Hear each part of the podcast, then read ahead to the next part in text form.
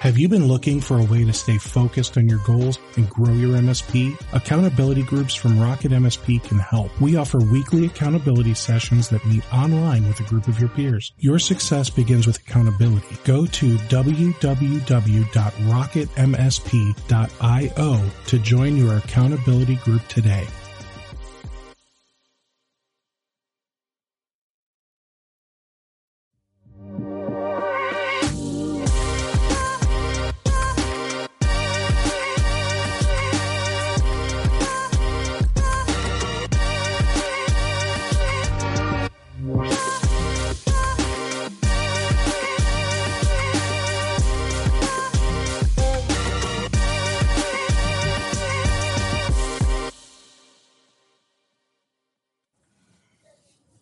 Says we're live.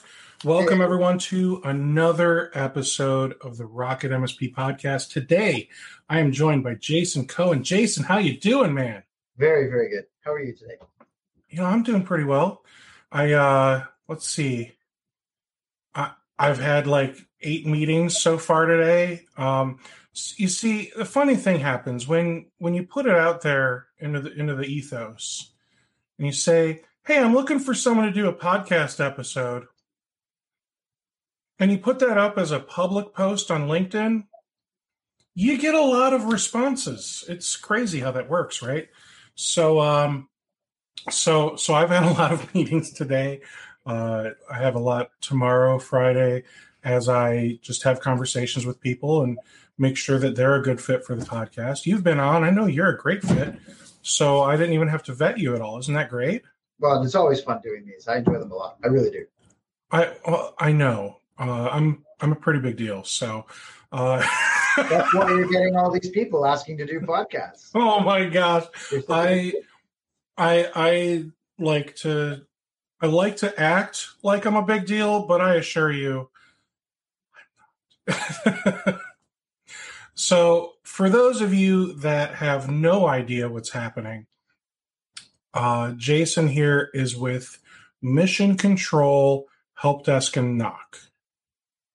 So, NOC and Help Desk. It just feels more gooder the other way. so, so you have a a NOC and help desk service. You're uh, you're right down the road. You're in, you're in Canada, the honorary 51st United State. Yes, and thank Lord it's getting a little bit warmer.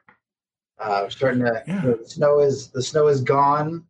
We put our penguins away for our, you know, and the igloos are are melted. So we'll have to. That's good. We get to enjoy the spring now, which is nice.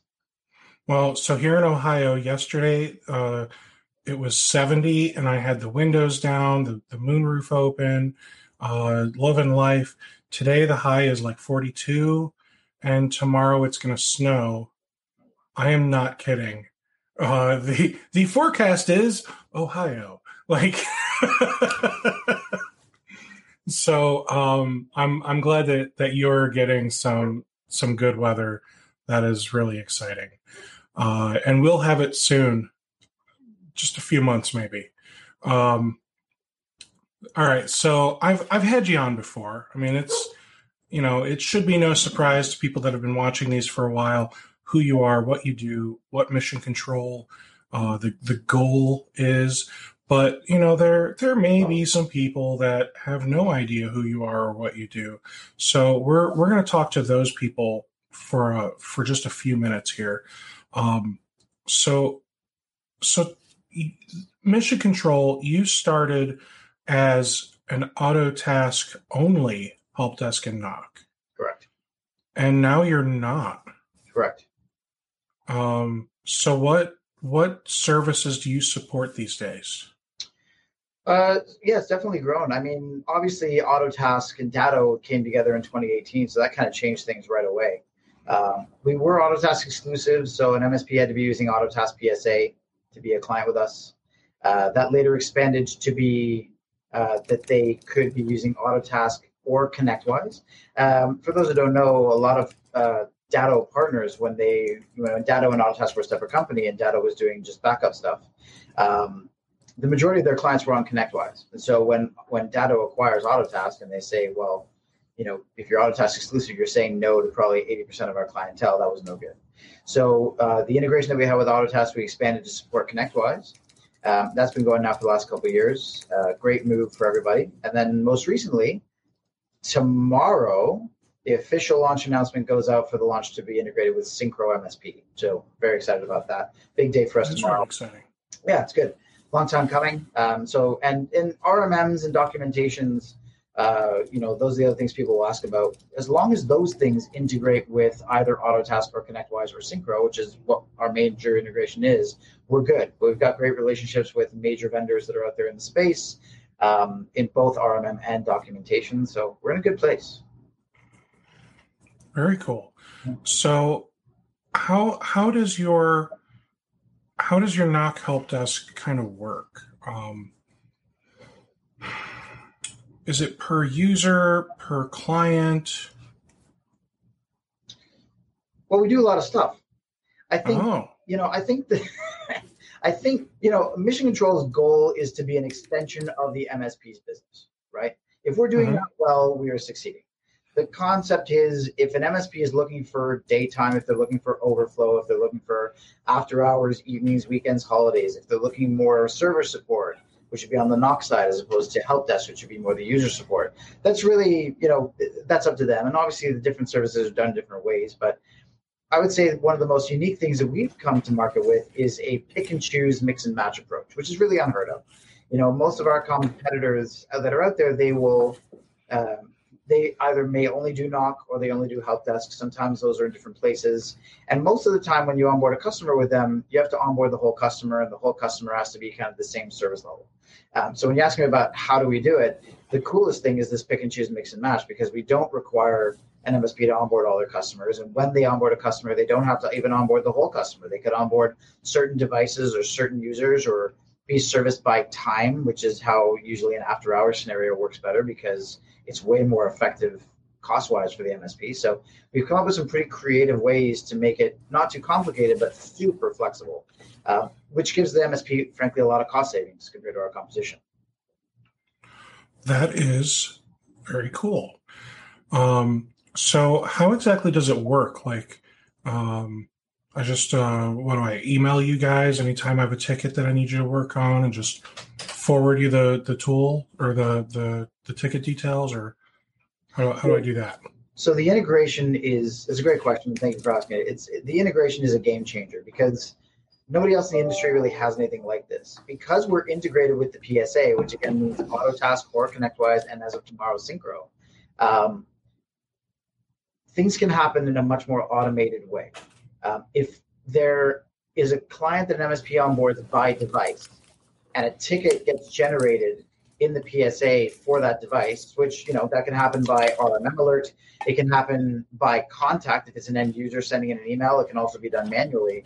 That ticket will have the right properties, and our bridge, which is what we call our integration, our bridge will recognize that that ticket is for an appropriate contact or device, and it's going to synchronize that ticket to us. I'll talk to you about that in a second. Um, and we do the work, but that ticket comes to us automatically. When it's a time-based service, um, now we have to be a little bit more careful because we don't want the MSP to spend money unnecessarily on tickets they didn't want us to work. We will be actually be a, a resource in their PSA, and they can just assign us, just like any employee or staff member, to a ticket. As soon as they attach us to that ticket, basically what they're doing is saying mission control work on it, and our bridge again will will bring that ticket over to us.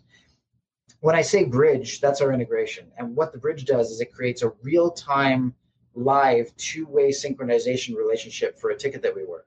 So when our bridge is looking in the MSP's PSA for a ticket that meets the right criteria, like a the, the right device, the right contact, the right time of day, maybe it's something proactive that's been assigned to us, but basically when it finds the right scenario, the bridge triggers and it creates a two-way synchronization relationship for that ticket. And anything that happens to that ticket moving forward on either side gets synchronized in both directions in real time as it happens.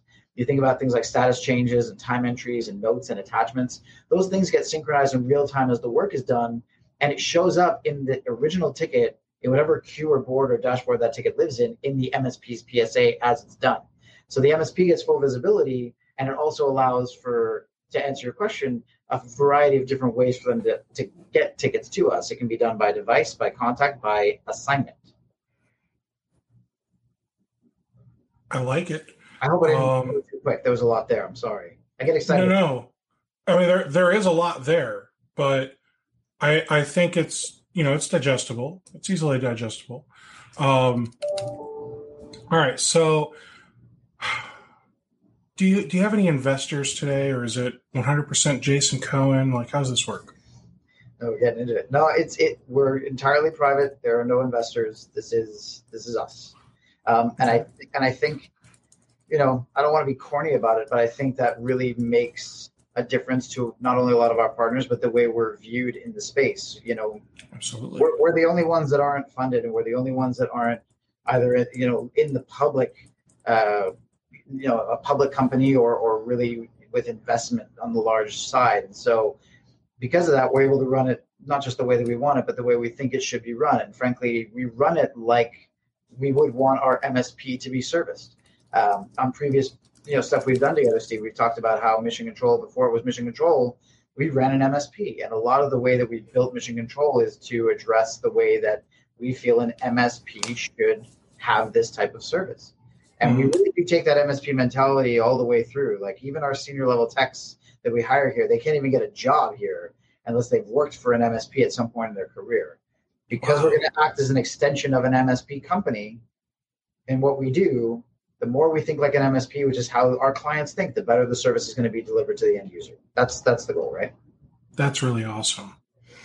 So, um, so, so I feel like you've got a, a few different like roles within the company. So you've got obviously the techs, you've got the managers uh, of the techs. You know, each there's probably pods, and then those pods have a uh, some type of boss, and then there might be a boss overseeing all the pods, right?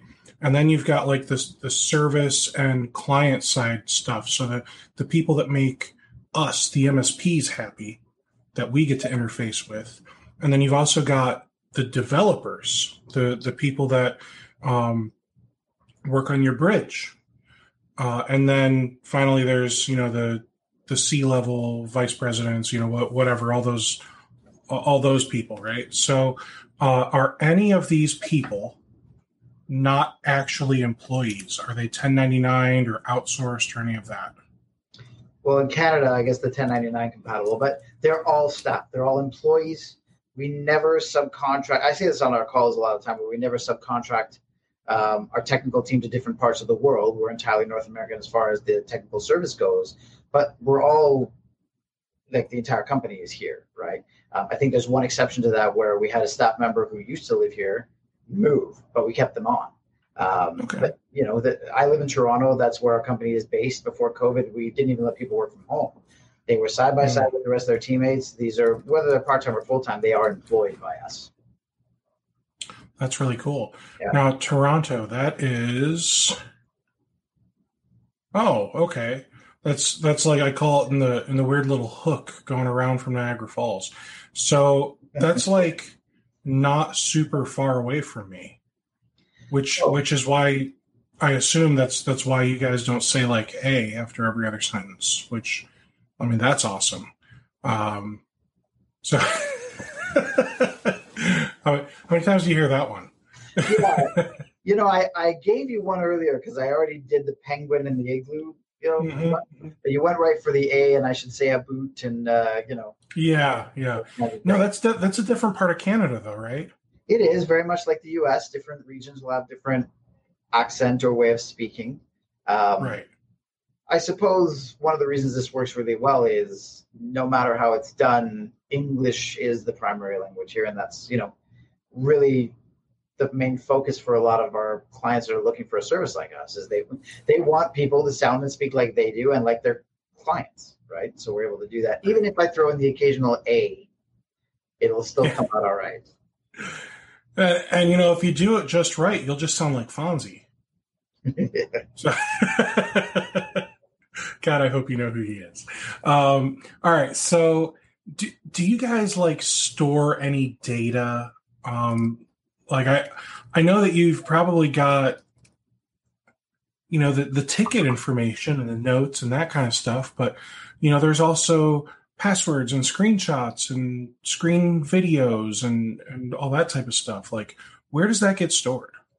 Yeah, so I mean, but just like any MSP, we're using those services. So if you think about tickets, where they stored for us, we use Autotask internally. Autotask cloud-based service, the stuff is stored in there. We use IT Glue. Uh, that's where a lot of stuff gets stored in there. Um, you know, we have uh, when we use remote connections. Uh, obviously, our, we're dominantly using the MSP's RMM to do remote connections. But when that fails, we also have our own instance of uh, ConnectWise Control, formerly Screen Connect. That's cloud-based, so we're using those services. So pretty well everything that we've done um, is to utilize services that MSPs are already using because they already trust the encryption, the privacy, the you know those kinds of things. And we're trying to use, and I'm sure we do, use best in breed everything the same way an MSP should. Yeah, I mean, it sounds like you're using, you know, all the all the names. You check all the boxes there. Uh, so let's talk data sovereignty. Um, there are some businesses that you know, they just want their data here in this country, and you know, you're in Canada and I'm in America, which is weird because we're all in North America, so aren't we all American? But Canadians get really mad at me when I call them American, let me tell you. So, anyway, uh, all that to say, if I were working with uh, some type of, of corporation or agency or whatever, and they require data sovereignty, do you have the ability to keep all of that stuff in the US somehow? Well, not just in the U.S. as well, because we're a globally servicing company. We serve, I mean, we service Australia, North America, Europe, the U.K., as well as obviously the Americas. Um, and one of the things we've strategically done is to make sure. So IT is a great example, right? So for um, uh, for the rules between uh, Europe and North America, they're not allowed data transfer, right? Um, I'm forgetting the term is slipping me right now, but the, the point is that they're not allowed to have that data transfer. It has to live over there. IT right. Glue has databases over there. And so that's where the MSPs that are over there will store their stuff. That's where our IT Glue instance is for the EMEA region. Same as in APAC, same as in North America. So we've strategically got our databases set up in a way where data doesn't cross. We cross because naturally that's where our staff is. But data storage doesn't cross, and that that's very important. GDPR, that's what I was looking for. So GDPR, we get to say that we, we are able to do that because the databases are and the data doesn't leave. Even the terminal server sessions where we remote in to do our stuff, that's where like we have those hosted in those regions so the data never leaves. And that was going to actually be a follow up question is what, theoretically, in my mind, I've never had to deal with this stuff, you know. So theoretically, my my thought would be the computer should also be over there. So now the fact that you have, you know, terminal server or uh, virtual workstations, whatever you're using, I don't. I don't, care what what system it is, but it's over there. Yep. So the only thing that's transmitting is this the shell, like the screen. So it's eyes to screen. That's it, right? And right. That, that we can't control as long as we're located here and not everywhere but but that's everything. But that's just eyes. Yes. Like, yes. It's not. It's not like you have to worry about employees installing some kind of no, screen recorder. The downside is exactly, but the downside is somebody going like this, right? Um, you're never going to get through everything. It'd just be impossible, right? But obviously, sure. the way around that is agreements with your staff, and we have those too. Good. So let's talk about compliance. Um, do you have any type of compliance that you guys meet today? Yeah, the most common one that comes across is HIPAA, right? I mean, we do a lot of work for MSPs that have healthcare clientele, and HIPAA comes up. And, you know, HIPAA is a really good example because it illustrates well, right? HIPAA exists in the US, it does not exist in Canada, which means HIPAA cannot regulate mission control in any way because we're here. What we do is follow HIPAA guidelines. We sign BAA agreements for anyone who would request it because we follow HIPAA guidelines. And that BAA agreement says that we will extend the HIPAA approach and everything that is supposed to be regulated, but we cannot be regulated. So it's an extension of the MSP in that case. Um, and we do those all the time. We have to. Okay. Um, what about you, the like the data centers where all of your stuff is hosted? I mean, if everything's in Autotask or IT Glue or some of those tools, so it doesn't sound like like my data is anywhere outside of those things, right? Uh, correct. I mean, I would say again, we have our emails, you know, on Office 365. Office 365 is a good example, but again, same idea, and we're utilizing servers um, for our ter- for our virtual machines in places where the data lives. And those companies, like Microsoft, are obviously compliant with those regulations. Yeah. So I was just, you know, I'm sitting here going like, all right, well, you know, do they follow all the NIST guidelines and this and there's data centers, you know, SOC Type Two certified, but like, sure, because because IT Glue and Microsoft and whoever else already is. So you got it. We we as actually just to clarify, Mission Control is not as a company SOC two. Uh, we, I shouldn't say that. We've never gone through a SOC 2 audit, which makes us not SOC 2. But everything we use it has been and does, right? Right. Okay. Let's talk about. Yeah, well, you know, just trying to keep you on your toes. Um, so, you know, a, a lot of MSPs, like, they love asking vendors these days, are you zero trust or zero knowledge? And I feel like the answer to both of those are no, we are not, because you're not zero trust because you're not a security tool, and you're not zero knowledge because you literally have all of the stuff in your Autotask and IT glue. So if uh, MSPs are going to ask that type of stuff, just don't because. how's, how's that? I answered the question for you. And you did it well, too. Much snarkier than you would have. um, and okay, so is there any type of portal for us to sign into, like a like an MSP user portal? Yeah, and it's very important. Uh, we have a portal, in keeping with the mission control theme, we call it Liftoff. But Liftoff is a website portal that our partners are given access to, and that portal essentially is what allows an MSP to manage their entire relationship with us. Okay. Because we're integrated, like you think about the the old days, or even you know some of our competitors still do this. Where let's say you were already working with a NOC and help desk company, you wanted to add a new customer, or you wanted to add some devices to an existing customer. You'd send in the spreadsheets, and they would review it, and they would do some testing in the back end, and then maybe there'd be some questions, and it would come back and forth, and eventually you'd get an email saying, you know, some uh, 20, 30 days later that the, that client and devices were live. Because Mission Control is live integrated from the time that you onboard with us, in liftoff, everything that you do is done in real time. It's a major advantage. It saves so much time and energy. Um, and it makes sense in today's world to be fully integrated. If you want to add clients and devices and services and manage things and add and remove and make changes, everything is done as it happens. If you wanted to add a new client today that was in your PSA, as long as you were already integrated with us and had access to Liftoff, you add them in real time. You can obviously add them for a future date, but you can add stuff and play with stuff in real time. You can offboard stuff in real time. Everything is done in real time, which is amazing. But Liftoff, if you think about it, is where we the, the MSPs will manage their clients, devices, services, set business hours for customers, add like ticket instructions and ticket creation instructions, which may be different per customer, but they may want us to handle the clients different ways or or follow certain specific gotchas that they've identified that would be helpful for us to know. Um, setting up VIPs, they can set up VIPs for their customers. So when those VIPs call, they get treated like gold no matter what they're calling for. There's a lot of features in Liftoff, and it's a very important interactive tool. But the main principle is it's kind of the integration uh, piece that the MSP has to control what we do and how we do it. Awesome. So, what would you say you're doing differently to kind of like disrupt the marketplace uh, with your competition? And I'll name names because I don't think we're going to say anything bad. You know, there's there's companies out there like GMS, um, Benchmark 365, you know, Mission Control. Obviously, I can't think of any others. There's got to be more though. There is. I could them to, but I don't want to name them myself. You, you know who they are. Um, and to, to, be honest with you, if you do your due diligence and look at what companies are out there that just do NOC and help desk for MSPs, you're going to find this, you know, you count them on two hands. It's not a big number. Uh, yeah, there really aren't that many. Yeah.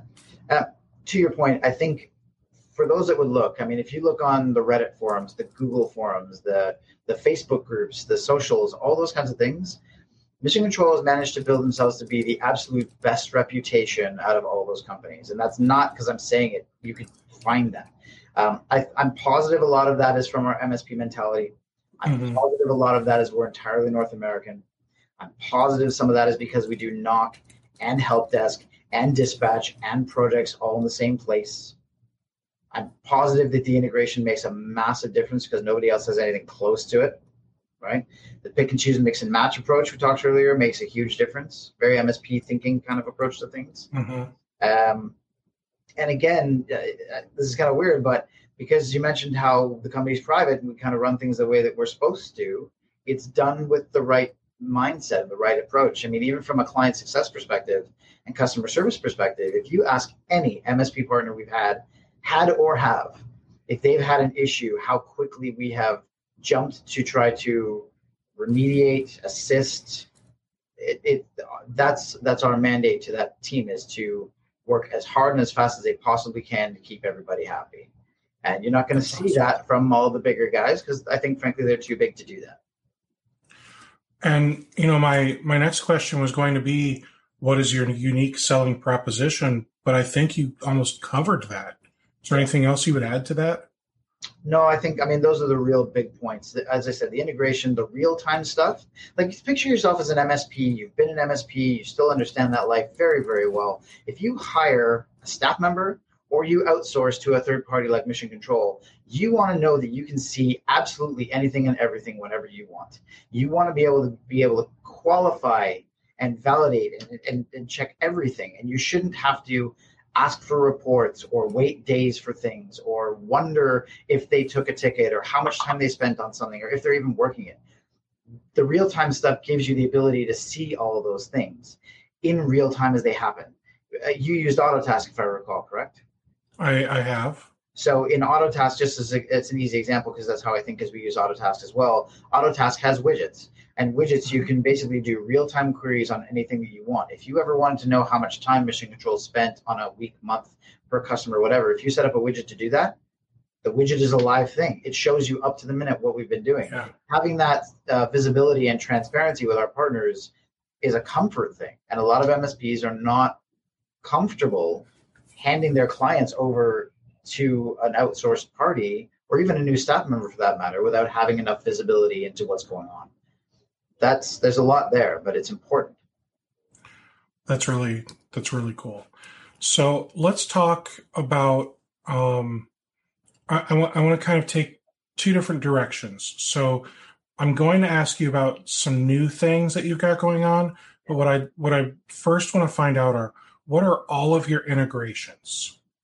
today? Okay. Well, the, the, the, major integrations that we have are always the PSA side. If you think mm-hmm. about uh, inside of a PSA, a ticket can get made in, let's say, four different ways. Um, an RMM go- alert goes off. Um, some uh, an end user sends in an email to the support that automatically creates the ticket. Somebody manually creates the ticket, could be us or the MSP, or some other integration, right? Those are the things that are going to make a ticket. Because our integration with the PSA means we're able to see the tickets. So long as the ticket gets made with the right situation of what our bridge integration is looking for, which is what the MSP asks us to look for and work on, it will find anything that is integrated in those scenarios with the PSA, which means that although we integrate our major integrations are the PSA specifically, that expands our ability to service all kinds of stuff. Um, you know, if I think about even something like the one the one that comes to mind is help desk buttons, right? So help desk buttons is we don't integrate with them, but when they do their job, it adds something in the ticket. Yep, it's that simple. So we're going to get so you don't, any, don't need to integrate with help desk buttons because they're integrated with the PSA, and if you program the PSA to assign those tickets to you, then you'll take care of it. That's it think about RMMs, right? There's way more RMMs out there than PSA systems. You've got your hmm. Ninjas, you've got your, you know, there's there's tons of them, and all of those major RMMs have integrations into PSAs that do the right thing. They will make tickets under the right customer with the right device with the right issue type, sub issue type priority. It's all pre-programmed in that integration.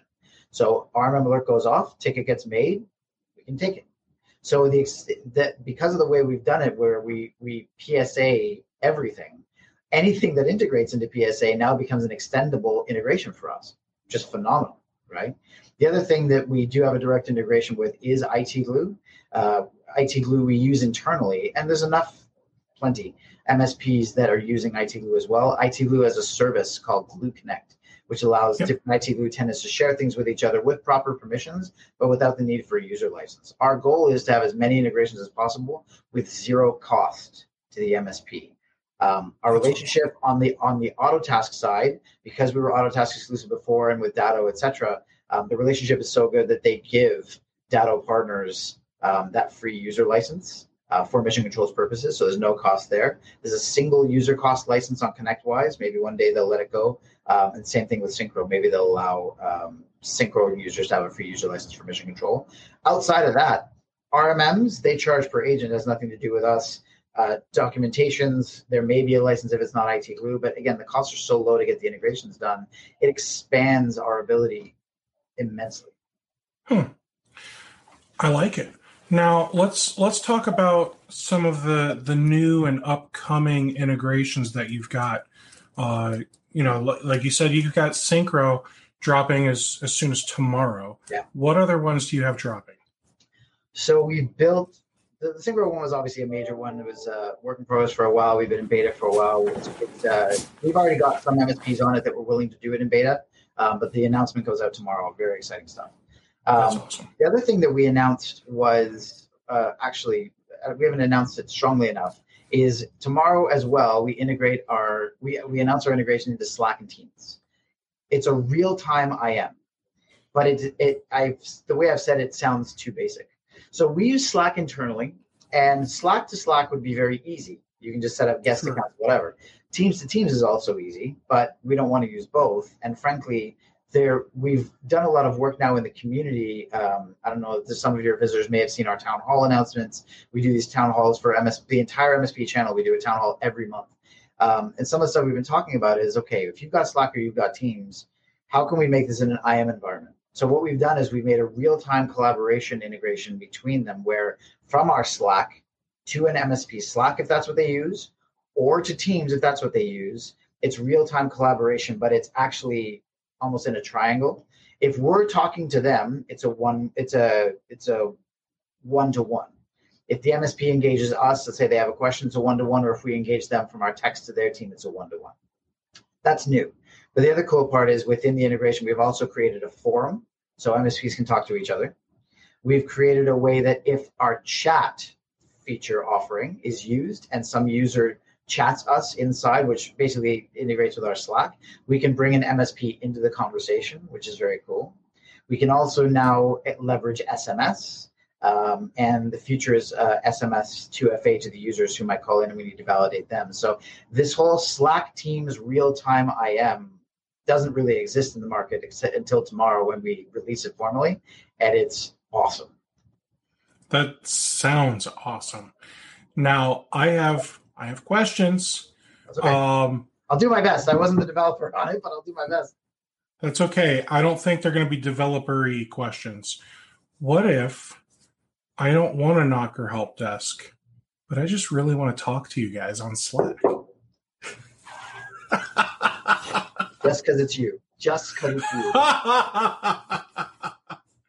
no, but like, are are you trying to turn it into a community, like a, or or really just just a, a members only club for mission control customers? Well, that IM is just for mission control customers, right? But when I talked about the town hall, that's MSP channel wide. We invite everybody and anybody. We did one yesterday. Uh, the conversations were, you know, topics everybody's talking about. They they were about staffing, they were about cyber, they were about um, integrations, tool stacks. I mean, we talk about anything, and we do them once a month. That's kind of a mission control give back to the MSP community. We just want people to get connected and be able to help each other.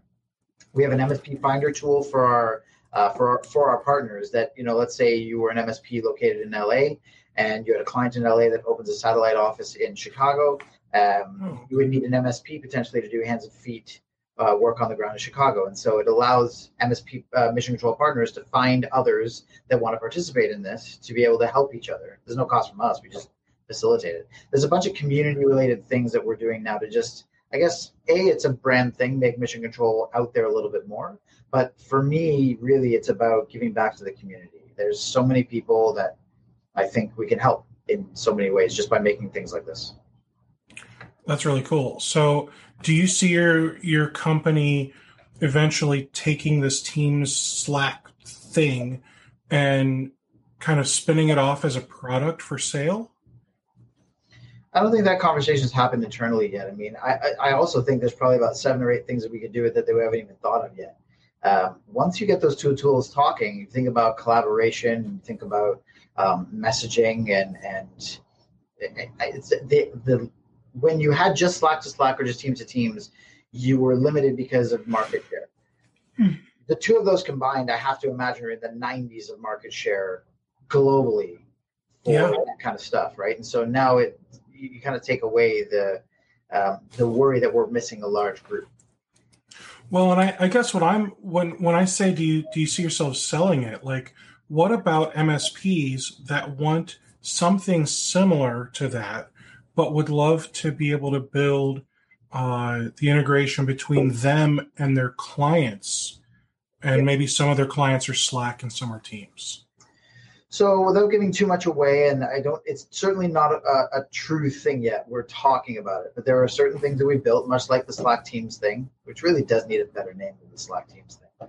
Um, that we've thought about reaching out to MSPs and see if they have interest. One of the most important ones that keeps coming up is the system that we built with our integration, but mostly it's about um, uh, how our team does not pick and choose the tickets that they work on. Mm-hmm. There is a real problem in the MSP space where MSP business owners are seeing their technicians have a queue, and they look at the queue, and although the queue is sortable by the date that and time the ticket was created, the technician works whatever they want. Um, and that's not the way that it needs to go, especially when SLAs are there, ticket priorities are there. There's a lot of rules about some of this stuff. And so, what we've already built for ourselves, we could um, give that benefit to the MSP as an offering product. I just I'm not sure if it's something that a we want to do, but even if we did, I want to make it that I, I you know it's something that it needs to be released in the right way and with the right spirit, and, and I don't know the right way to do that yet. That makes sense. I think I came up with the perfect name for it: the Super Mega Ultimate Communicator. Just rolls right off the tongue. Could you put the word rocket in there? No need. It's implied. Okay.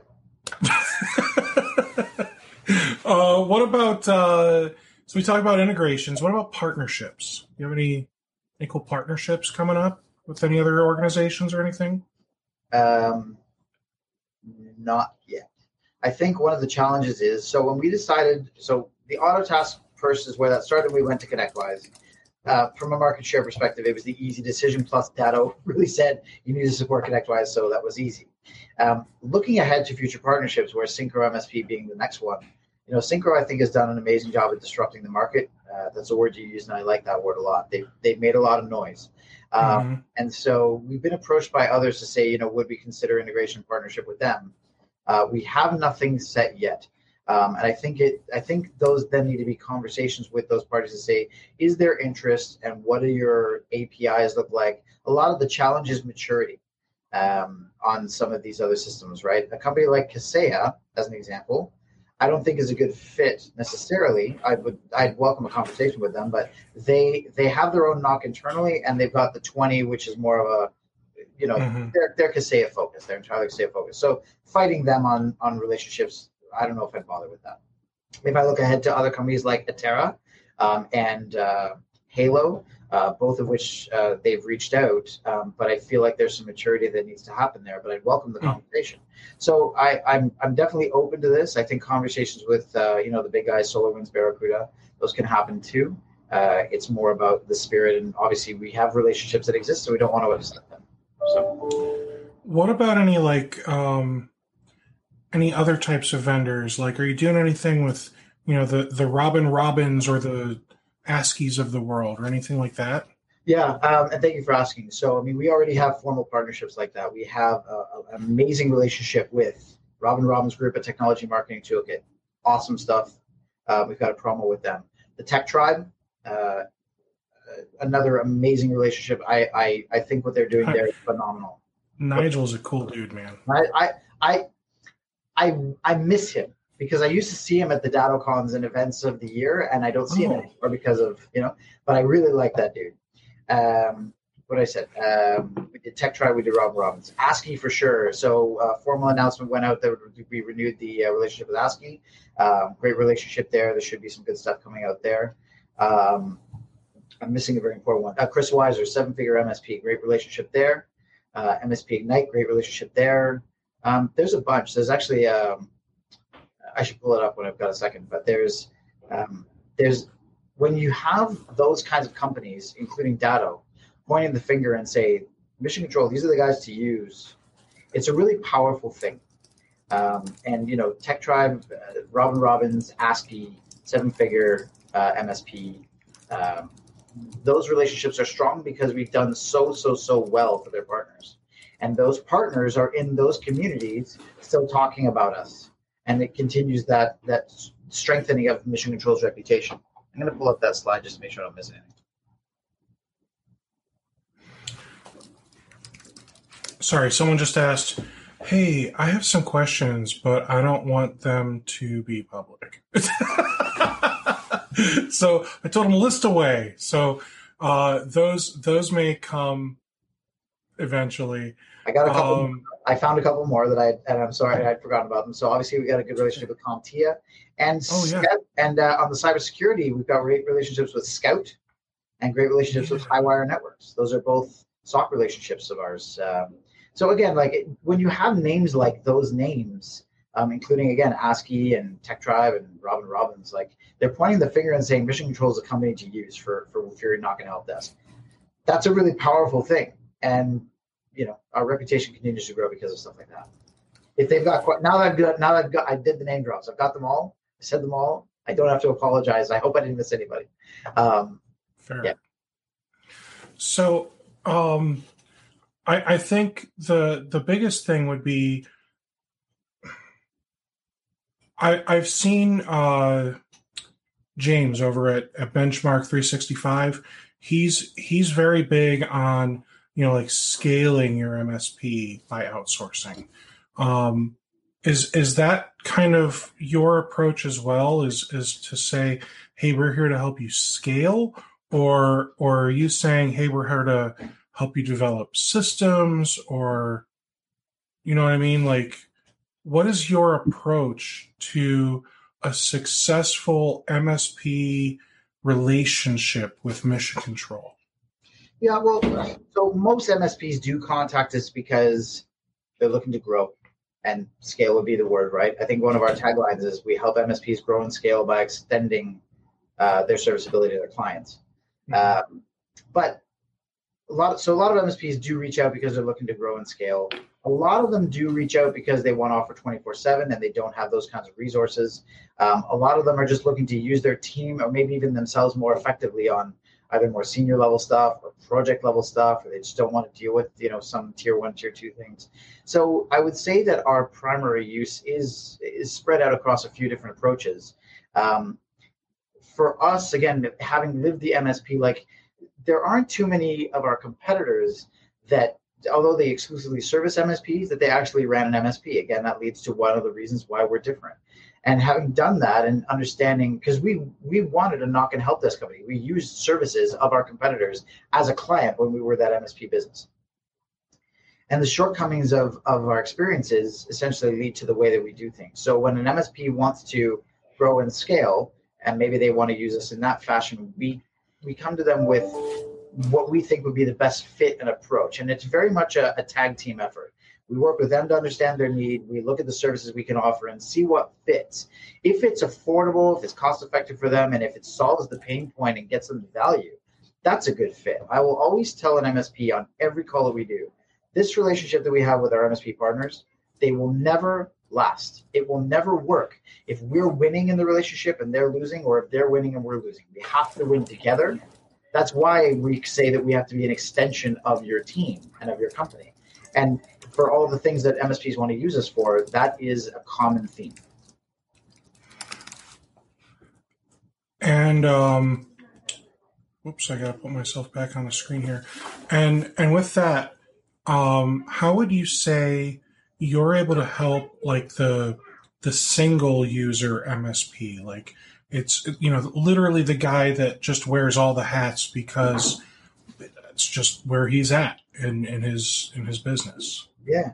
Well, so that kind of person is frazzled all the time. They're doing on-site support and taking their own support calls. Then they're sending out the invoice for the work that they did while they need to do another remote call in 15 minutes from there and sell a server. Right? Like it's it's a very difficult life. Um, a lot of the times, those points of entry are let's help take some of those phone calls. You don't even have to have a service them. You don't have to be the technical support. We can take the call, make the ticket, and get it to you for later. You don't have to have the phone ring while you're in front of a client or in a meeting. Then it goes beyond that to say, would you like to sleep at night? Can we take some of the server support where if something were to break overnight, you don't have to wake up or you don't have to get up and find, um, sorry, um, and find the uh, like you don't have to get up, you don't have to find the alert, you don't have to be woken up by an end user uh, when you wake up in the morning and say it's down, and that's that you know the lousy morning scenario where it's broken, you didn't know about it until you got woken up by the end user.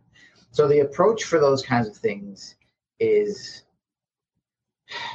when it's a single user, and there's a lot of them, finding a point where they would feel would be the best relief because it's a relief thing for them. The amount that's on their shoulders is incredible. When they get that relief, then they can start to build from there most of these guys want to build their business and they get stuck in the support process. And they are the support process right? Yep. That makes absolute sense. So um what what would you say to those guys who l- love what they they hear about you you know reputation wise um are are ready to to do something with you but but then they see the price um, and and then they start to sweat bullets, if that makes sense. You know what I mean? Yeah. Well, so what's interesting, and again, this goes back to pick and choose. If you compare us to some of our competitors, and you take like a single endpoint versus a single endpoint, we're a few dollars more. There's there's no question about it. The pick and choose, mix and match of what we do, by the time we're done, saves MSPs so much money. Because right now, let's say they want to onboard a client site that's got 50 computers wherever they are, if it's not at mission control, they have to onboard all 50. And if five of those people needed 24 7 support and the other 45 don't because they're just not the C level people, you still have to have all 50 people onboarded with the same 24 hour service level because that's the requirement. And you'd have a one year commitment on it. Mission control, we don't even have annual contracts here. We're a month to month service with a 30 day out, number one. Number two, we don't have any onboarding fees. You put those two together and you have a really low risk of trying this out. And the third piece to it is if you only wanted to onboard 20 of those machines instead of 50, we're now saving you 30 devices, 30, 30 devices every month. And maybe even 10 of uh, five of those VIPs we put on 24 7 support, and the other five we don't because we can mix and match service levels, even for different users and different devices at the same client.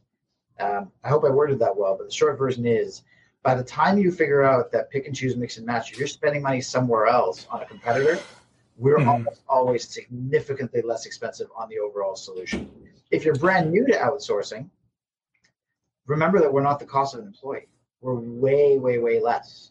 So if you're weighing those two options, you say, well, I, you know, I might have to hire an employee that comes with their sick days, vacation days. They might leave. The, you know, you got your taxes and all those other liabilities and responsibilities. Well, unless you don't have that stuff. The, the, the point of entry for us is 10 hours a month. So No, no contract. Well, probably contract, no, but it's no month annual, to month contract. No annual contract. Yeah. That's right. No onboarding fees. No onboarding fees. No client minimums. You can onboard a single customer or many if you want to. And can that single customer be a single workstation? It cannot. So we do have a minimum, and so the minimum that we have, whether it be a quantity of devices as a multiplier or a quantity of hours on a multiplier, we do have a minimum, but that is not a per customer minimum and it's not a per service minimum. So it's overall across everything that we do, um, which again makes it easier and more palatable for the MSP's wallet and approach to it. It, it. It's a scary thing when you go into the into the industry looking for a NOC and help desk company and they say you have to commit for a year. You're going to give us a whole bunch of money up front just to get started, and your obligation every month is up here. Our obligation is down here, and you don't have those initial scary stuff of annual contracts and onboarding fees. Hmm. Um, what what is the minimum? Nine hundred US per month. which essentially works out to about 30 devices or 10 hours, depending on how you do it. Got it. Which I mean, that's that's not terrible. Um, that is a, a a big nut to swallow for some of these smaller companies, but when and and I guess uh, what I'm looking at is you know you could probably start up with XYZ help desk company for much lower than that. The the overall costs across all of the clients that you onboard once you get to a certain number is going to be higher with that company. You're right. But but for them to come on board, like I remember coming on board with with GMS and like I remember my bill being like 150 a month because they just you know they didn't have a minimum uh they would just charge me the you know I don't know fifteen dollars a, workstation and they they covered what they covered um So I think there's two pieces to it. One, I, I think if you were to contact GMS today, and I don't know for sure, but I suspect their point of entry is very different. Um, nevertheless, I think there's two there's two main things to it. Number one, I mentioned 10 hours, right? If you're using a NOC and help desk company like us and you don't need us for 10 hours across an entire month in your entire clientele, you probably don't even need us. So, you know, we want we want to work with partners that actually need us as opposed to let's give this a try and maybe it'll work, maybe it won't. We're in it for the long haul with our partners. That's why we have that um, 10 hour kind of starting point. Um, the other piece to it too is, uh, and again, I, I'm not into talking negatively about my competition, but I'll word it like. One of the things that we are really proud of is that we boast the lowest escalation, and particularly what I call the lowest inappropriate escalation rate in the space. Inappropriate escalations, and given that you've used a service, and I'm not talking GMS, I'm talking anybody, the amount of inappropriate escalations is now a very sensitive word in the industry because it happens all the time for things that don't need to happen. When I say an inappropriate escalation, I mean an escalation that happens where it goes from the NOC and help desk company to the MSP, And then that can help desk could have just fixed the could have dang gone a little problem themselves. further. Well, they could, yeah. Yeah. Maybe they call and ask some questions. Maybe they dig a little deeper and don't just assume it's not there. There's a lot of situations where they can go further that would make it so that when the MSP, you know, looks at their list and they see the number of escalations, it's it because when you get an escalation like that, it's like you've paid for it to be your problem again, right? So I don't care if you're spending hundred dollars a month. If you're getting no value out of that hundred dollars, who cares, right? I want people to spend nine hundred dollars a month with us because that means they need us at least, and that they're going to get value. That we're doing work that they are going to see value and not come back in their lap with a whole bunch of escalations that they basically felt like they paid for. That's a major, major difference with us. The other thing too is with our integration. Like if you think about escalations in a traditional sense, when a NOC and help desk company escalates a ticket to you, it's your problem. You don't have a way of really getting it back to them. It's your Mhm. problem. Getting it back into their hands and saying, "Can you please, you know, continue with the work?" It doesn't happen anymore.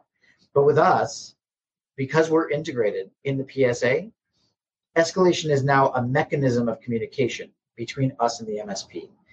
By the time I would escalate a ticket to you, if I was the tech working on the ticket, I would have followed my steps like calling you, emailing you, messaging you in Teams and Slack as of tomorrow. Um, and then, you know, eventually, if I wasn't able to reach you in any form or manner, you would see in your PSA that, that ticket would have a status of escalate from MC, escalate from mission control, right? All you Mhm. need to do is provide the missing piece. Let's say you come back from lunch, get my voicemail, and you're going to give me the missing piece. You can call me back or Slack me back or Teams me back or any of that stuff. But once I have the missing piece, all you'd have to do is change the status on that ticket from escalate from MC to escalate to MC.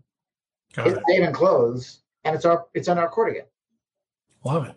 So it's it, escalation is a very sensitive word. Where with us now, it's really a communication tool, and I like that. I really think it's better. Okay. So that that is a good point. If if you don't have a need to to outsource 30 workstations or 10 hours a month, then you probably just don't have a need to outsource. Right. Um, you know, some some people just don't want to be bothered to get up at 2:30 in the morning when a client calls and they have to determine if that's worth $900 a month. You know, other people may have other you know reasons that that they just don't work certain days or hours or whatever. Um, so yeah, they they need to figure out if if that's worth the money. And um, the other thing to keep in mind, which this is actually something that I think we're going to end up talking about, is before you outsource, you should really have some some systems in place for how you operate your MSP. Um, you you can't just you can't just go and, and say, yeah, I'm going to outsource and have like no documentation and just everything is is a shit show because you know you're you're a single person with no documentation and everyone's on LogMeIn and you know whatever BS you want to use, right? So you, you need to have very thorough documentation and and we can talk about what that looks like. Um, you need to have kind of rules on what it looks like when a, one of your people are working on a ticket and and working with end users and touching their equipment things like that um, and you should also have in your agreements between you the msp and your clients uh, like kind of a i want to call it like a fair use policy because i suspect that that's something that mission control has you know if, if we're outsourcing 30 workstations a month it's not unlimited tickets, unlimited calls. Like for thirty dollars a month per workstation, I did the math. I'm not dumb. Um, you know, you're you're not going to get twenty hours of service for each end user that wants to call for every BS thing. You know, you're you're getting a, a certain number of whether it's calls, minutes, tickets, whatever you want to call it, before mission control really starts to tighten the reins and say, hey, you know, there's there's a there's an issue with how much your clients are expecting from you at this type of price. Does does all that sound accurate? Sure. And again, there's a lot in there. When I think about I, I feel like so when we do the per device thing, right? It's the classic way the industry does it where it's unlimited incident support for that particular mm-hmm. machine and the user on that machine. But incident support really means it worked yesterday, it's broken today, we've got to fix it, right? It's not it's not a project. Um, and so there are certainly things that we can't include at an unlimited price of $30, right? But there's a lot that we can. You know, your common SaaS applications are in there. Um, you know, all sorts of incidents that may come up are in there. There's a lot. But you're right, there are some limitations. There are certain industries that I would say are traditionally more problematic on hours to, to, to user count. Um, uh, to name them, I think, you know, hospitality, uh, transportation like logistics, um, education, those industries where you can't really either have a per device model because it wouldn't fit, um, or situations where you know the, the turnover on those industries and those companies are just crazy where you're adding staff and removing staff every time. And, and a lot of my rules that we have here about limitations, I, I to your point, they are not mission control rules. They should be MSP rules because otherwise, with or without mission control, the MSP is being taken advantage of. You know what I mean? Absolutely, and and and I might be oversimplifying this. So when I see ninety dollars an hour or thirty dollars a workstation, does that mean that you when when all everything's you know documented correctly uh, MSP's clients are are handled correctly, etc., that you anticipate working approximately 20 minutes per workstation on average each month. You got it. Okay. And that's so. Really I mean, we may talk about the rule of 10 if you want to today, but that's that is exactly where that comes from. Because if his client is set up right and the client size is right and the industry doesn't have crazy turnover, it should be that way uh, it shouldn't be messy and it shouldn't be problematic and there shouldn't be all kinds of things that now the, the benefit of doing it by time is uh, in an after hours example it illustrates best right if you were to onboard if you if you wanted your entire client base to get service after hours you want to offer 24 7 to onboard every device at every client to get access to after hour support for the rare occasion that they need it like usually after hour stuff volume is very very low right mm-hmm. so doing it by device in those cases doesn't make sense time base, what you're now doing is spreading time across your entire client base. Whoever calls and gets the service, we only charge for the time that we spend. That's where that application makes way more sense than by device. Also, some MSPs still have break fix clients. If they're charging their client hourly, better to pay us hourly. That way, they'll always know their costs and their margins. They know they're going to win financially, right?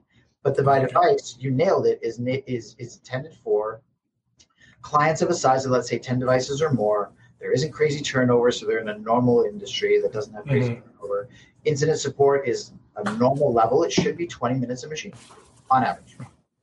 Excellent. Okay. So um I, I feel like we I, I almost want to break this this podcast episode into like two parts, right? So we've got uh, part one, which is you know we, we wanted to talk more about mission control itself and you know the the man, the myth, the legend, Jason Cohen, and and pricing and kind of some philosophical stuff to to lightly get in there. And I I know that you um you gave me some links to put into the YouTube description. Yes. Um, so let me let me take a look here. One of these links, um, well, two of these links are, are basically like learn more about Jason, learn more about mission control. Uh, so that, you know the website and your LinkedIn. Um, one takes you to uh, the Mission Control YouTube channel, uh, which uh, very specifically there's an intro video and a PSA integration demo. So there's so, that, which Oh, go ahead. yeah. So that PSA integration demo is actually pieces of the podcast we did in the summer. That's so cool. I took it and I and I and I what we did on that call, I basically trimmed it down so it's just the PSA part. It's not that I wanted to cut you off. That's not what that was. But what it was, we did it, it, it was such a good demo that we isolated it. And what that demo does, it demos AutoTask, right? Um, so if an MSP has AutoTask, but the rules are the same whether they have ConnectWise or Syncro. It shows MSP's PSA over here and Mission Control's AutoTask PSA over here, and exactly what happens when things like time entries or notes or status changes or anything happens to a ticket from the time that it bridges to us to the time that it's closed. And it shows workflow rules and it shows all these other things that are triggering the contracts, all that stuff that our integration handles so beautifully and gracefully. That demo will show it's an AutoTask demo, but the principles apply to any MSP PSA that we support. Um, so again, AutoTask ConnectWise Syncro. It's an awesome demo. If you want to know how it works, look at that link. Love it. And then there's a there's one last link that you had me include. Why don't why don't you talk about that one? We're talking about the landing page, yeah? Yes, sir. So, for people who are watching this webinar and anyone else who follows Steve at Rocket MSP, we want to give as much value as we can. First of all, we appreciate you spending the time to actually listen to us banter and talk. Um, at the same time, you know, we, we always want to show value. We have a we have a promo that we've got set up for uh, Rocket MSP uh, partners, members, friends, family, that kind of thing. Um, where essentially, if you're considering mission control, if you were to go to that URL, you would receive up to 20% off of our list prices on our recurring device services uh, for the first year. Um, it's you know probably one of the most aggressive promos we'd ever offer, and truthfully, it's one of the things where you know Steve, I, I don't know how to say any better, but I love doing these with you. You're a, you're a really fun, friendly guy. I remember meeting you at Autotask Community Live in 2017, I think it was, um, and mm-hmm. I've enjoyed every conversation since. So anything we can do to help your followers, friends, etc., I'm happy to do it. Well, thank you, Jason. I appreciate that. Um, all right. Well, what I would like to do now, though, is I I want to dive into some more like technical stuff, and the rest of this is not necessarily mission control centric. It's it's it's like tool agnostic. This is how to run your MSP better. Okay. Um, so what I what I want to know is which one. Wh- where do we start? I know you I want to talk about three topics: rule of ten, documentation, and then your one touch one tech touch rule. That just rolls off the tongue too. So which which one? What order do we do these? I think the documentation is the easiest one to get out of the way. Um, so we can do that one first. The rule of 10 really does apply to what we just talked about in terms of the, the numbers and ratios. Um, mm-hmm. It'll be a longer conversation. So I would say uh, let's start with the documentation, then go to the rule of 10. Okay. Um, I mean, you asked the question earlier, right? Like, what does an MSP have to have as far as documentation standards that it's going to work, right? I get asked this all the time.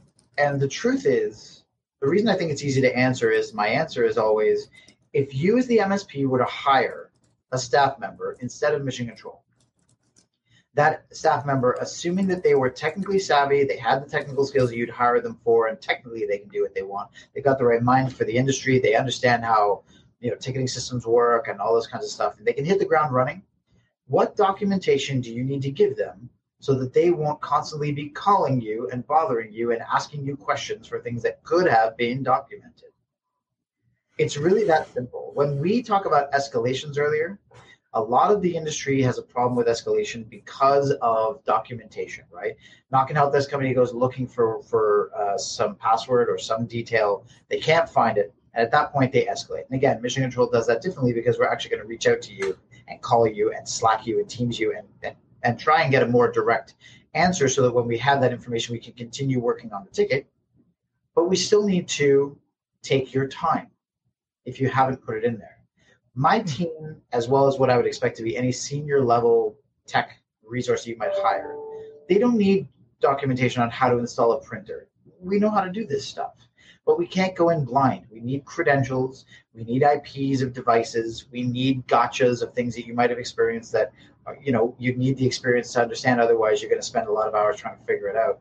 Those things will just save everybody time. The whole point of what we do is like uh, I'll word it another way also too is it, you know our competition is, is, a lot of them are overseas lower costs they're not North America the only way mission control is going to compete with that is if we are going to be more efficient it's all about being efficient and and MSP should strive for efficiency too so the less we have to take up your time to get the missing pieces the more efficient everyone is going to be and the whole service is going to be that's okay. that's, that's how I think about it so, do you have like?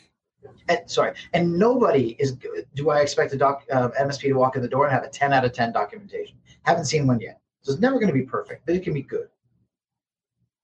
So, so do you have like uh, forms that you make us fill out? Like, is there onboarding documentation we have to do, or do you expect us to just be a, a big boy MSP that has their their IT glue filled out that we can just integrate glue connect over to you. So let's say IT glue is in, in play. Um, when you onboard with Mission Control, we are going to ask you a bunch of questions because we want the relationship to succeed.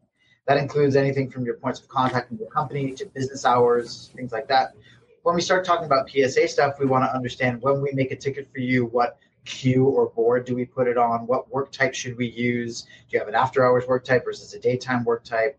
Um, you know, a lot of questions like that. We'll talk about services and, you know, for example, on a time-based ticket, how long should we work any time-based ticket before we come to you and ask for further approval or work uh, or to escalate? Because you might want that ticket back if it's taking too long. Because on time-based tickets, there's cost to that. So ask a whole bunch of questions up front to really set the account up for success.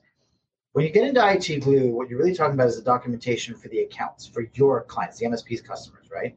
And in those documentations, what we're looking for are things like credentials, um, uh, documentation on how a process needs to be followed if there's something special, some sort of special SOP.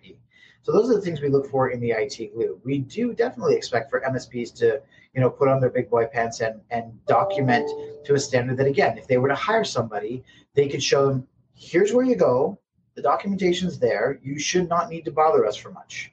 And that's kind of the approach that we take as well when it comes to client documentation. As always, it's never going to be perfect. When we find things that we don't have, we're going to contact you, uh, ask you for the missing piece. When you give us the missing piece, once we test it and we know it works, we will add it into the documentation. We don't want that to happen again. It's better for everybody if we add documentation as we go. We don't want to be the ones to build it. We want to be the ones to maintain it and update it. That makes sense, and and I appreciate that you even want to update and maintain it. That I think speaks volumes for what you are going to bring to the table for MSPs. Because I can't tell you how many times um, I've heard people working with other help desks and NOCs that those those guys just don't do it. Right. You know they'll they might even figure out what the new username and password is or change it or whatever. But like they won't even put it in a ticket. Like like come on, at least do it the wrong way, but don't don't like do it not at all. Come on. Um it's so funny you say that. It's a, it's a common discussion here. So uh so so when it comes to documentation for MSPs that don't have IT glue, how's that look? So a distant, uh, sorry, a close second to IT Glue is Passportal, and then we've got our others like uh, Hudu and IT Boost and SharePoint. I mean, we've got a lot of MSPs that just leverage their Office 365 licenses and put stuff online. The big requirements for documentation are it has to exist, it has to be on a web portal that we can log into without necessarily the need for VPNs and things like that. Although, you know, we can whitelist IPs because we're coming from the same places. Um, that is protectable by 2FA and that the content is searchable. Those four things are what we need. As long as it's for those four things, as long as it's those four things, we're good because those things make us efficient. Uh, if we don't have those things, the problem we're a security concern. What um that so here's a dumb question. How does 2FA work when you have so many people on your team? Are you all just sharing Authy or something or no, we're not. And, and you know, Authy, good example because it, it, it's not shareable. You can't really use it that way, and there's no such thing as share uh, Authy for Teams. Um, no, no, no. It is shareable in the sense that. Uh, well, let me, all have the same login to it, right? Well, so so what what I would do if I had to share Authy, I'm not saying it's the right way to do it, but they have a desktop version of Authy that you can install onto all the desktops, and then once you get it authenticated to the same person's phone, yeah, then you're able to to do that. Right. And so if you did it that way, the management of the devices would be the way in and out, right? The, the, the common the, the problem that we've had to solve is we never want to have a staff member get fired or quit and be able to leave with anything. Number Good. one. And number two, that it's really, really, really fast for me to cut off everything like that, right? For however that relationship ends, I should be able to cut off everything, not just access to the PSA, not just access to IT, like everything, right? Um, we've got a pretty elaborate system here. Essentially, it's a combination of uh, SaaS um, with, so that's the 2FA component, uh, with Keeper as the vault system. But essentially, what it is, our staff has to 2FA to our stuff to get access to the federated stuff for the MSP. Um, it's the best thing that we could come up with, and it's fantastic compared to our competition. Most, most, most. You know, I think our competition, for example, they do use Authy and things like that. But the the coolest part about it is, I can cut off a staff member; they lose access to everything in a heartbeat because the 2FA authentication to my stuff is where it gets cut off once they authenticate to our stuff, everything is tracked through that. So we're able to follow everything that they do from start to finish. If there was ever an audit trail question or who did what, we've got the answer. And again, from a security concern, they never see even the passwords because all that stuff is federated to them. So it's it's a very slick way of making sure that we're as on top of security as we can be. No staff member can ever leave with something that they could take with them, and I can cut off access in a snap. Okay. Try to picture it. Yeah, I can't picture it. So okay. I'll just give you the intro to it, right? So I wake up in the morning. I'm a technician. I'm going to open up my um, my login to Autotask, which is that my technicians are working in Autotask. They're also mm-hmm. working in my liftoff portal. They're also working in all these other things. Mm-hmm. They have an app on their phone that's a bar, uh, it's a QR code scanner. Leafs, Toronto. Um, they scan the QR code. That's their 2FA into my system. They're not getting in without that stuff. We're federating our Office 365. We're federating our Autotask logins. We're federating our stuff. But it also federates them to our Keeper vaults. And in Keeper cool. is where we've got the credentials into the MSP's PSA, as an example. So they're never getting into your PSA without 2FAing themselves to us and then on top of that, R2FA into your thing. Okay, I like it. So Uh, track anybody by the QR code that they use to get in once they scan in. And if I cut off their QR, they're not getting into anything. so uh, sh- shameless plug. Um, tomorrow, one a uh, one a.m. one p.m. Eastern. Uh, passwordless logins will be the topic. Nice. So it, it, it sounds kind of like what you're doing. So figured might as well toss that out there for people wanting to understand how uh, you know federated 2FA passwordless login type stuff might work. There, there you have it. All right, so Yes, I know what I'm doing at one o'clock. yeah, it, it's a really cool looking system. I so I'll be honest, uh, and I, I told them this too. Like some of this stuff sounds like gimmicky and, and looks like bullshit that doesn't work. Uh, and and having a conversation with uh, the guys yesterday, uh, two days ago, I had a conversation with the guy, uh, both guys, and I was really impressed. Um, and I know I'm, you know, like e- easily sold and and shiny new toys, but I, I could tell that they knew what they were talking about, and that's the important part here. So that's that. Um, all right, so let's keep going. Uh, documentation. I, I feel like we've we've kind of exhausted all of the documentation concept type stuff. I mean, you're not going to tell us how to do documentation, but you don't need to because if if MSPs sign up for IT Glue, it's practically a wizard. Like you open up the the thing, you say I want to document a, a server, and it's got all the fields. Like you just fill it all out and we're done. Like you don't need explained. It's They've done a very good job of making documentation a process. Um, in fact, I think I think I haven't seen all the other ones, but I feel like IT Glue is the only one that's done that as as thoroughly.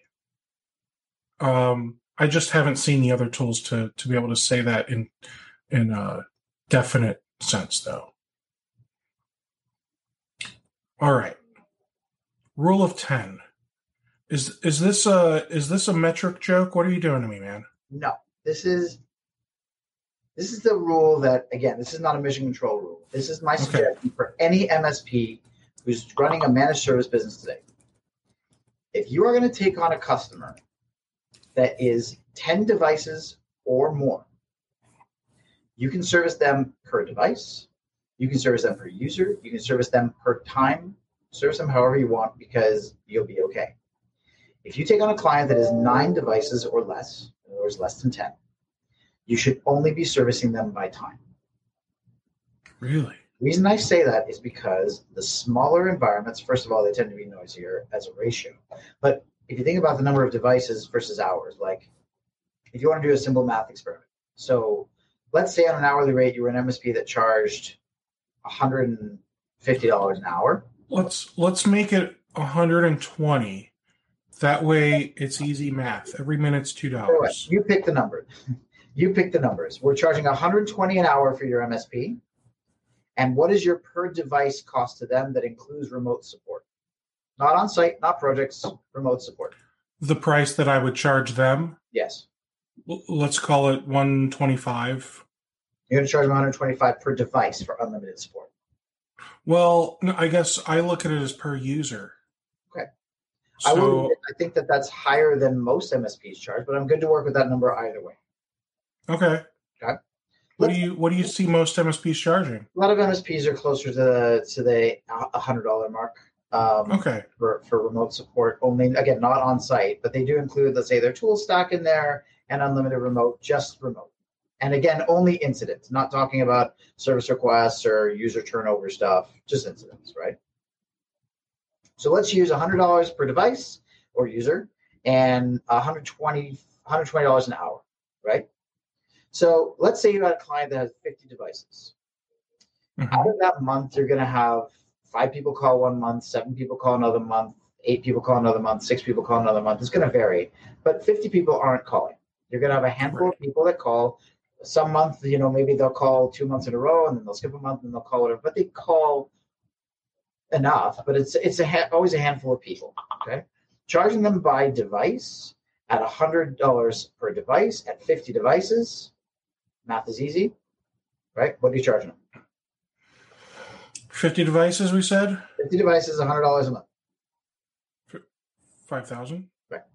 So if you charge them hourly, which you're not going to do in this case, you're going to charge them by device, but it, we're, we're, we're, making the example here. If they had, let's say, uh, six calls that month, and each ticket was an average of 45 minutes, right? So six times 0.75.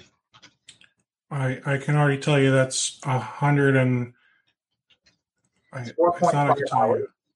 It's four and a half hours, right? yeah times $120 is 540 bucks. Yeah. Obviously, doing it by device, you're winning. You're making $5,000 instead of $540, right? Sure. Now, let's bring that down and let's say you had five users, not 50. Mm-hmm. Okay. Out of five users, you're still going to have three or four calls in a month. Well, see, and I I argue against that. Do you okay, so I have a client that is five users do you know how many calls I get on average per month over the course of a year? I assume you're going to tell me it's a low number. 0.5. You, I, I get a call every other month on average. Do you think that that is uh, common or the norm? I, I do because with every one of my clients, that is the norm. I've got clients I just don't hear from but I know they're super happy because when I hear from, now I've got one who who bugs me with every little thing. So I feel like that is the one that's out of the ordinary. Is that a one user or a few? That's a one user. Okay. And you charging them per device? Uh, I'm charging them literally all they're all they're paying for is like the uh, security essentials type thing. So they pay for calls. Right. And so they're the example here, right? And yeah. if I send that to a five user group, and let's say it was five users, and let's say three or four people call, so same idea. So four people call times 0.75 of an hour as an average, you're getting three hours of time. Three hours of time. If you were to do five devices by the hundred dollars, you'd be at five devices, right? Uh, five hundred dollars, sorry. If you do it by time, you're at three hours, you're at three hundred dollars, right? the ratio, what that means, just by example, is that your your risk cost on hours, depending on how often they call, but you, you can bet that that number is going to be closer. Your risk is higher doing it on a per device basis on the smaller guys. And my experience mm. has been that the smaller guys actually call more average per user than in the big guys. Interesting. So if you've got if you ever maybe where five maybe it's just because the smaller guys like one person is wearing multiple hats. Sure. So so they probably have to you have to troubleshoot one person like they're three or four, unfortunately. Yeah, and they don't have like they don't have nearly the sophistication of automation. Like there's a lot of things that play into that, but I really do feel like the smaller companies, regardless of industry, if you take a look at the average, you'll find that per person, they use more time, which means each hmm. call, each ticket becomes more expensive, which means doing it by device makes it more risky. Whereas you'll never lose if you go by time. You only ever That's lose true. if you go by device. So it's more about the risk there. So the so our rule of 10, essentially what that says, and I still recommend it, is that if you have a client that is nine devices or less, service them by time, and take the risk out of the equation. You won't lose. You might not make as much as in your example. And of course, depending on what you charge by device and what you charge per hour will make a difference here, right? But mm-hmm. you might not make as much, but you'll never lose. On the bigger guys, by device will make more sense uh, most of the time, but depending on industry. And I still say industries like hospitality, transportation, education. There's a few of them where you should be by time no matter what. Gotcha. That's my rule of 10. Okay. Now, it sounds like I have a couple of exceptions to that rule. And it sounds like, I don't know, maybe I'm getting lucky or I'm doing something differently. Um, and, and like I said, the, the noisier ones, it, it's interesting. The noisy ones are the ones that pay me time. So like I'll I'll charge them per device plus time. Well, um, yeah. So when I say by device, what I mean is including unlimited support. Yeah, well, and so when I look at uh, w- the way I'm doing those is I'm doing like uh, you know RMM, AV, tool. DNS, like all, all all the tools, all the subscription stuff. I I charge them for that, and then they pay me for whenever they want me to answer a phone call, email, text message, smoke signal, whatever. Right. And to me, that's time. That's, Yeah. that's not by device. That's by time. By device, when I say by device, I mean tools plus unlimited incident support because that's really where your labor comes in.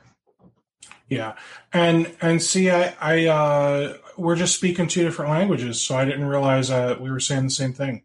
Yeah, I think if you break it out, you'll find that, and, and again, uh, maybe you're you got lucky on a couple of accounts. I really do feel like if if you were to globally look at this, the smaller guys call more, Mhm. and per user on average in terms of time and hours used on tickets in a month. And so by by for the ones that are including again, if it's just the tool stack and that's all you're including, you should be including that on every machine. You should charge them for every machine. I agree with that wholeheartedly, right? Uh, if you're a tool stack with AV and RMM and all that stuff, it, it ends up costing you ten dollars a month. Charge them twenty or thirty bucks. You make that, but that's aside from labor. When you're including labor on per device as unlimited support, I feel like 10 devices or more, you can do it and you'll win 90% of the time. Do it on the ones that are less than 10, you'll win far less and it becomes riskier. Now, I, I've got to ask this question because you know you you run a NOC and help desk. So, ha, have you have you like sat there and analyzed the trends of your clients' clients' tickets? Yeah. So, for example, are you able to look and see? You know, law firms are, are really noisy and marketing firms are real easy. Like, what what are the what are the worst, the noisiest, the least uh, profitable customers? It's the ones I was talking about. Well, that's not fair. So, so initially I was going to say the ones I identified like hospitality, transportation, education. Um, and there's a few more, I've looked them up, but those are the worst by device. But by time, who cares? Sure, right? sure. So it's it, really depends on the relationship, and that's why you know if an MSP comes to me and says I've got a client in logistics, I'm going to say fantastic. We can service them by time. We don't have the by device option for that industry because we'll get killed. And frankly, if the MSP is offering it that way themselves, with or without mission control, they'll get killed. But by No, time, I- they can make a lot of money.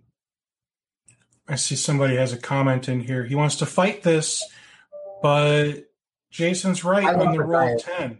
I love Ma- Matthias. Matthias is awesome, man. Now I, I'll say this: uh, I I know Matthias pretty well, and he he does a lot in education, Yes, does. and I I think what he's doing is is by device with the education. I don't think he's doing time. So I hope he doesn't mind me saying this. So Matthias is a partner with Mission Control. I And know. he had a call with me about two weeks ago that I'm not going to go into detail, but this came up. And uh, he had an education opportunity, and we talked about how it have to be serviced by time. And you know, with education, you've got there's two pieces to it, right? You, the student part we don't really want to talk about much because that's not where most MSPs will focus their service for an educational facility. They'll focus it on unless it's post secondary, right, in university, whatever. But it's usually on the staff, right? The staff machines and they may not have dedicated machines. And there might be uh, amazing turnover in different locations and all these kinds of things where doing it by- by user and by device may not make a lot of sense but by time always will. It's more expensive uh, if you look at it from a break fix position right? But how did he even post that? That's pretty good. But um because just came up. Um, It's uh, YouTube comments. Oh. Um, but yeah, so we, we talked about it, and you know, the general the general from me was it should be done by time because doing it by device a would be too risky, and it's not a format also that would really work. Oh, now I see what you asked. I put that up. Uh-huh. So like so like this guy, you know, a while back gave us a Ah. thumbs up and Matthias also told us that he does it per user. So yeah, I can I do what I want. Uh, StreamYard is a really awesome system for for doing these. Okay, uh, there are a lot more things that it can do, and I have never figured out how to do them. Uh, so one of these days, it's on the list. Um, all right, so I I actually was going to bring Matthias up, which is hilarious. I didn't know he was watching. Um, I, I was I was going to bring that up and say, well, I know a guy who does education. Um, so, what have you found are the most profitable vertical industries, markets, whatever? There's a lot of them that can be really good, because the truth is, in most industries, like if I think about insurance, um, manufacturing, engineering, uh, general professional services, law. They, they, a lot of these industries they have mostly the same stuff, right? Everybody's got their email, which is you know either your Office 365 or your G Suite. They've got their Office suite installed, Word, Excel, PowerPoint, Outlook. They've got their printers. They've got their uh, their their drives are on either OneDrive or SharePoint or on a local file server. Like a lot of that stuff is the same. And when you don't have a lot of turnover, which most of those industries I mentioned, like think about law, right? Legal, the lawyers, they don't change that much in a year. They're usually consistent. So you're not constantly dealing with a lot of service requests. You're not dealing with a lot of issues that might come up of, of that kind of dynamic. And so in those circumstances, the profitability can be really good because it's just straight support. And all those industries will have two or three line of business apps, right? Legal has them, design has them, engineering has them and you're, you're going to have to deal with those apps. I think the most profitable ones are where they're getting support for those apps from the vendor. So if you're in, if you're, you know, custom apps, uh, fine, as long as those particular apps are understood that they're getting support from the vendor. So if you're an MSP and you're trying to figure out which verticals are the best to hit, and you know, from our MSP days, we didn't focus on any particular one niche vertical. We, we did a lot of them, but they were mostly the professional services type of stuff um, where turnover was low and where any sort of line of business support was done by the vendor. Particularly in transportation, one of the reasons that we like to avoid that by device is they have several line of business applications. And frankly, the application support is usually expected to be done by the MSP, and the programs break a lot. Um, and so there ends up being a lot of break fix work where you can't really charge for it and you lose in those scenarios. And that's what we want to avoid as MSPs and obviously at Mission Control as well. Excellent. So let's talk about the one tech touch rule. This is an efficiency rule. This is when a ticket comes into your company or to Mission Control, because we follow the same rule, who does it get assigned to? Are you assigning it to a junior tech every time? which it might not be appropriate for? Are you assigning it to, uh, does somebody triage and review, right? Not just about ticket creation, like RMM alerts, emails from users. Uh, those are those uh, things that come by integration. Those are tickets that just show up. It's not like you took a call and actually made it and had an interaction first. They're just there. How do they get handed off to a technician? Our one tech touch rule says, and again, I said it earlier, a lot of our competition is not in North America. Their costs are much lower. The only way we're going to compete is if we are really, really efficient and effective at what we do. So when we get a ticket in, we have somebody who's going to assess is the ticket priority right? Because our SLAs are related to priority. Is there an appropriate contact, appropriate device, appropriate issue type, sub issue type? Is the ticket correct?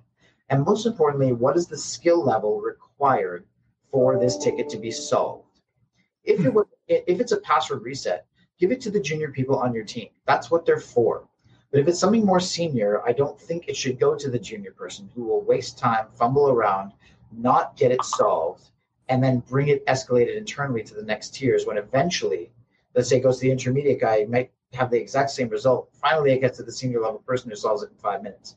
That is not a good spend on time. That's not efficient. Your clients will feel it because they'll feel the slow delay in getting it solved. You will have spent two people's times that could have been saved, right? So very much focused this this entire point. The one tech touch rule is one tech touches the ticket. One tech touches solves start to finish. There will always be that five percent that you can't help escalating internally because it was something other than what you thought it was. But ninety five percent should be solved by one tech, the first tech who touches that ticket. Very cool. It just makes sense. All right. But Matthias. But my tears, he says. Um, You know what? I thought I'm gonna. Uh, I was gonna. Say never mind. No. yeah, yeah, probably better this way. Nope. Um, you, you know, I I wish I could remember the name of this platform. There's there's a platform that I'm pretty sure it came from Australia, and it's like a it's like a PSA and kind of an RMM, and it. I don't even man, I, I wish I remembered more about it. So it is like based on the SaltStack and it's it's almost designed to make your techs be able to handle like any ticket. And the, the way it does that is when clients call in, um, you literally just start going through this system and you know it's it's a computer issue and this isn't working. And then it starts asking questions and then you you ask the question to the client and then the client answers and you select the answer and it, it kind of walks you through. Service tree that's what it was called it i assume still is called um i i wonder if um Wasn't that Is a that- uh, an overlay on top of the PSA? It kind of interacted with the PSA. Am I thinking about the same thing you are? I don't think so. I think. Let's see here. I don't think it was. Oh, you're thinking of Service Tree Auto, which looks like it integrates with ConnectWise. Interesting. Okay, so that's an auto dispatching thing. Right. Um, yeah, this is not the same one. Let me see. I found it on Reddit. Nope, nope, that's not it. They they must have completely changed what they do because I think this is the same. I think this is the same uh, domain, and I don't think it's. Yeah. Same domain, different tool completely. They just up and changed it. I, I don't understand. Why would you do that? They had a really cool thing going for them. Whatever. All right. So, uh, well, that was a bust. It was lame. Um, if anyone has questions that's watching this, uh, pop them into the YouTube chat. I, I, I only have one final question, Jason. I'm ready. Wolfenstein 3D or Doom? I played Doom first, Yeah. so I have to. So I'm gonna say okay. Ah, it's tough because you said 3D. If you just said Wolfenstein versus Doom, that becomes a series question as opposed to the individual game of the original Wolfenstein 3D and Doom. Well, I'm I'm so to clarify, I'm talking about Doom Doom 1 I know. versus Wolfenstein 3D because they were both around the same time frame. I Right. think. Well, as soon Within as a couple years. Wolfenstein 3D, I knew we were talking one game versus one game as opposed to series versus series because they me- remade Wolfenstein and then Mhm. Doom had a whole series, and I actually really liked not the most recent one, the one before it. I really liked that one. I'm still gonna say Doom because it's epic and everlasting, and it's just I don't know. I enjoyed it more, and Doom. I like it. So, um, I don't, I don't know how old you are, Jason. I'm 37. So, when uh, when I was younger, I don't know if you're giving me that look like, "Holy crap, you're so old," or No, you're so young. your question. Okay. like, I really can't tell if you're 10 years younger or older than me. Like, you just, you look good. That's all I'm saying. Um, all right, so so here's why I'm going to say Doom because uh, I had like I was such a loser. Uh, I had like one friend, and we uh, I, I had like this shareware extravaganza four. It was this disc of uh, no four CD set, I had that. and it had all this stuff. Yeah, you know. So you know, we got it from these really nice Russian guys at one of the computer trade shows at, at the IX Indoor Amusement Park Center. Uh, yeah, it was it was a good time. Uh, so in that, it had a Doom WAD editor. So we would make our own Doom WADs. You would. Huh? We'd yeah, dude. We'd we'd make we'd make custom levels, and then we'd like put them on floppy three and a half Yeah. discs, and we'd like we, we lived in the same apartment complex. So like I'd I'd give him a disc, and he'd give it back with different levels, and oh man, we just had so much fun. And then like I could still tell you IDKFA and IDDQD and um yeah man i had so much fun with doom like i i could never beat the final level without cheating Oh yeah, I, I, I mean, you boot up the game, you, you start typing in codes, uh, and I feel like I feel like two things you just hit on really reinforced my decision on Doom, and thank you for that. One was I never made my own wads, but I sure played enough of them, and Mhm. I don't remember Wolfenstein having the ability to add in just custom levels built by anybody. yeah yeah Um, and the cheat codes. I mean, the cheat the the as soon as you said IDDQD, I know what you're doing, and those Yeah. go forever. Um, so I, I stick by Doom. I'm not changing my mind. And I- you know in I- fact i i want to do a little experiment right now i'm going to go on linkedin and i'm going to make a post iddqd and let's just see what happens all right, with I- that post the first person to use IDKFA because it they, it was said here, like should not happen. They should have use the one to walk through walls or invisibility. I want to see you use those. oh man, yeah, I, I remember. Should I, I know is. I, this is sad. I know what they are, and I'm not going to say it. I'm gonna go to the private chat that you and I have. I think it's that. I remember this. Nope. You don't rem- well that one there gives you the chainsaw if you don't already have it.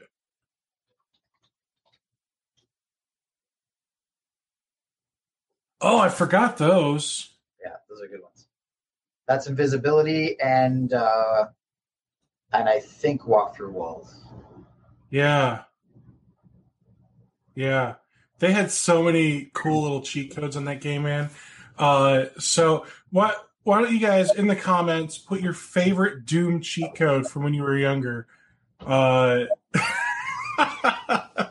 now we mentioned we mentioned the one that gives you all all the guns and ammo, but do you know that there's one that just reloads your ammo? Yes. You just drop a letter and then there you go. All right. So uh, it, I see, you know, Sean says, you know, Doom was the first to network, True. True. and uh, Matthias said Doom for the series, Wolfenstein 3D for the nostalgia. There was there was a game that I played for a while. I I think it was a mod. I don't even remember anymore. Like like remember how how like you'd install Half Life just so you could get to Counter Strike? Like Half Life. Half Life is still my favorite game series of all time. Um, and funny enough, that's what bonded me with the CEO of Syncro. Because when I got on my first Zoom meeting with him, he was wearing the Half Life cap. Oh, that's so cool. He had a baseball cap with a Half Life symbol, which I then bought the next day off of uh, Amazon. But um, he he had he had finally he had told me that after I think 13 years, they came out with the VR uh, Half Life game, which came out just uh, it was, it was last year. Um, Wow, I did and not I raced out, upgraded my video game uh, system to support VR, and made sure that I could play it. And it was amazing. It was like the best. It was what I hoped VR would be when I first bought it. Um, so Half Life for me is it's big. So I I feel like really lame because I so here's here's my life. Wake up, uh, eat breakfast, work, work some more, work some more, go to bed. Like I sometimes get time for the family. Like I'm I'm not very good at time management, as you could probably tell but like my my video gaming time anymore is like I'll lay in bed with an iPad and I just play like Clash Royale. Like for a little bit, I would play um for a little bit I would um I would play like Call of Duty mobile on my iPad. And so here's how big of a nerd I am. I've got one of those like flexible arms that you can like mount the iPad into. That way it holds the iPad and then I can hold a controller and play the video game.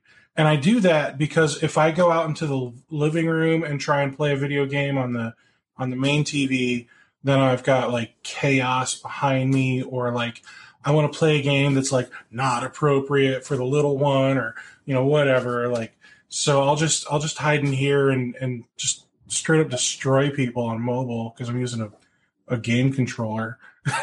Everyone else is on their iPhone. I've got a 12.9 inch iPad Pro.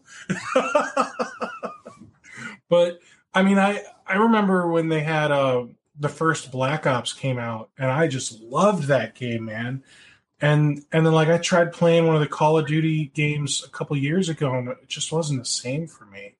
And maybe it's because I don't I don't game enough, and I just suck at it now. But I I don't know, like I just wanted to throw the com- the controller through the TV uh, because if one more ten year old tells me I suck balls, I swear on his life.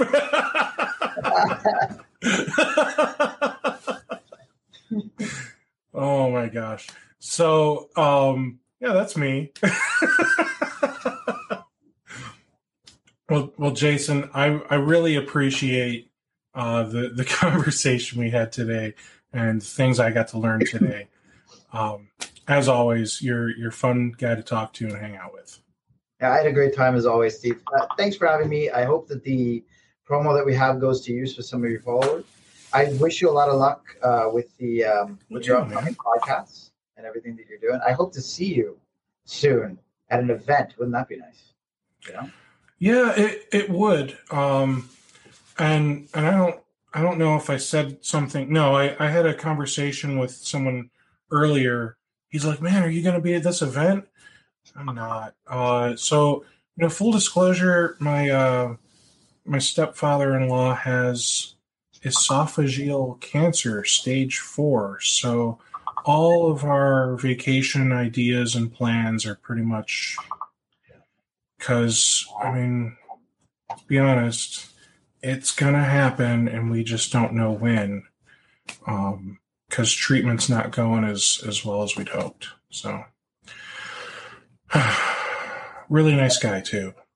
Um, so it makes me sad, but um, so there's always next year. I'm a I'm a Cleveland person, so I'm used to saying that. Wow! Oh wow! But look, I wish you and your family the best. I really hope that everybody is staying healthy and staying safe um, and thanks for having me on again. I'm excited about the stuff that we're releasing soon. Uh, Syncro announcement, IM announcement, lots of other stuff coming. But uh, you know, most important thing, you put all that aside. There's a lot of uh, there's a lot of reinforcement needs to happen right now to tell people to keep their minds healthy and you know be well and, and enjoy people and get some normalcy in their lives. So just want to wish everybody to stay well. Absolutely. Well, thanks everyone for coming to the uh, podcast episode today. And for those of you that watch in the future, thank you. Uh, tomorrow, like I said, we're going to talk about passwordless logins with cloudplus.net. Uh, they're going to be there. And then I also have another one tomorrow uh, later on in the day. So feel free to come look for that one too. Um, so, yeah, take care, everybody. You all have yourselves a good one.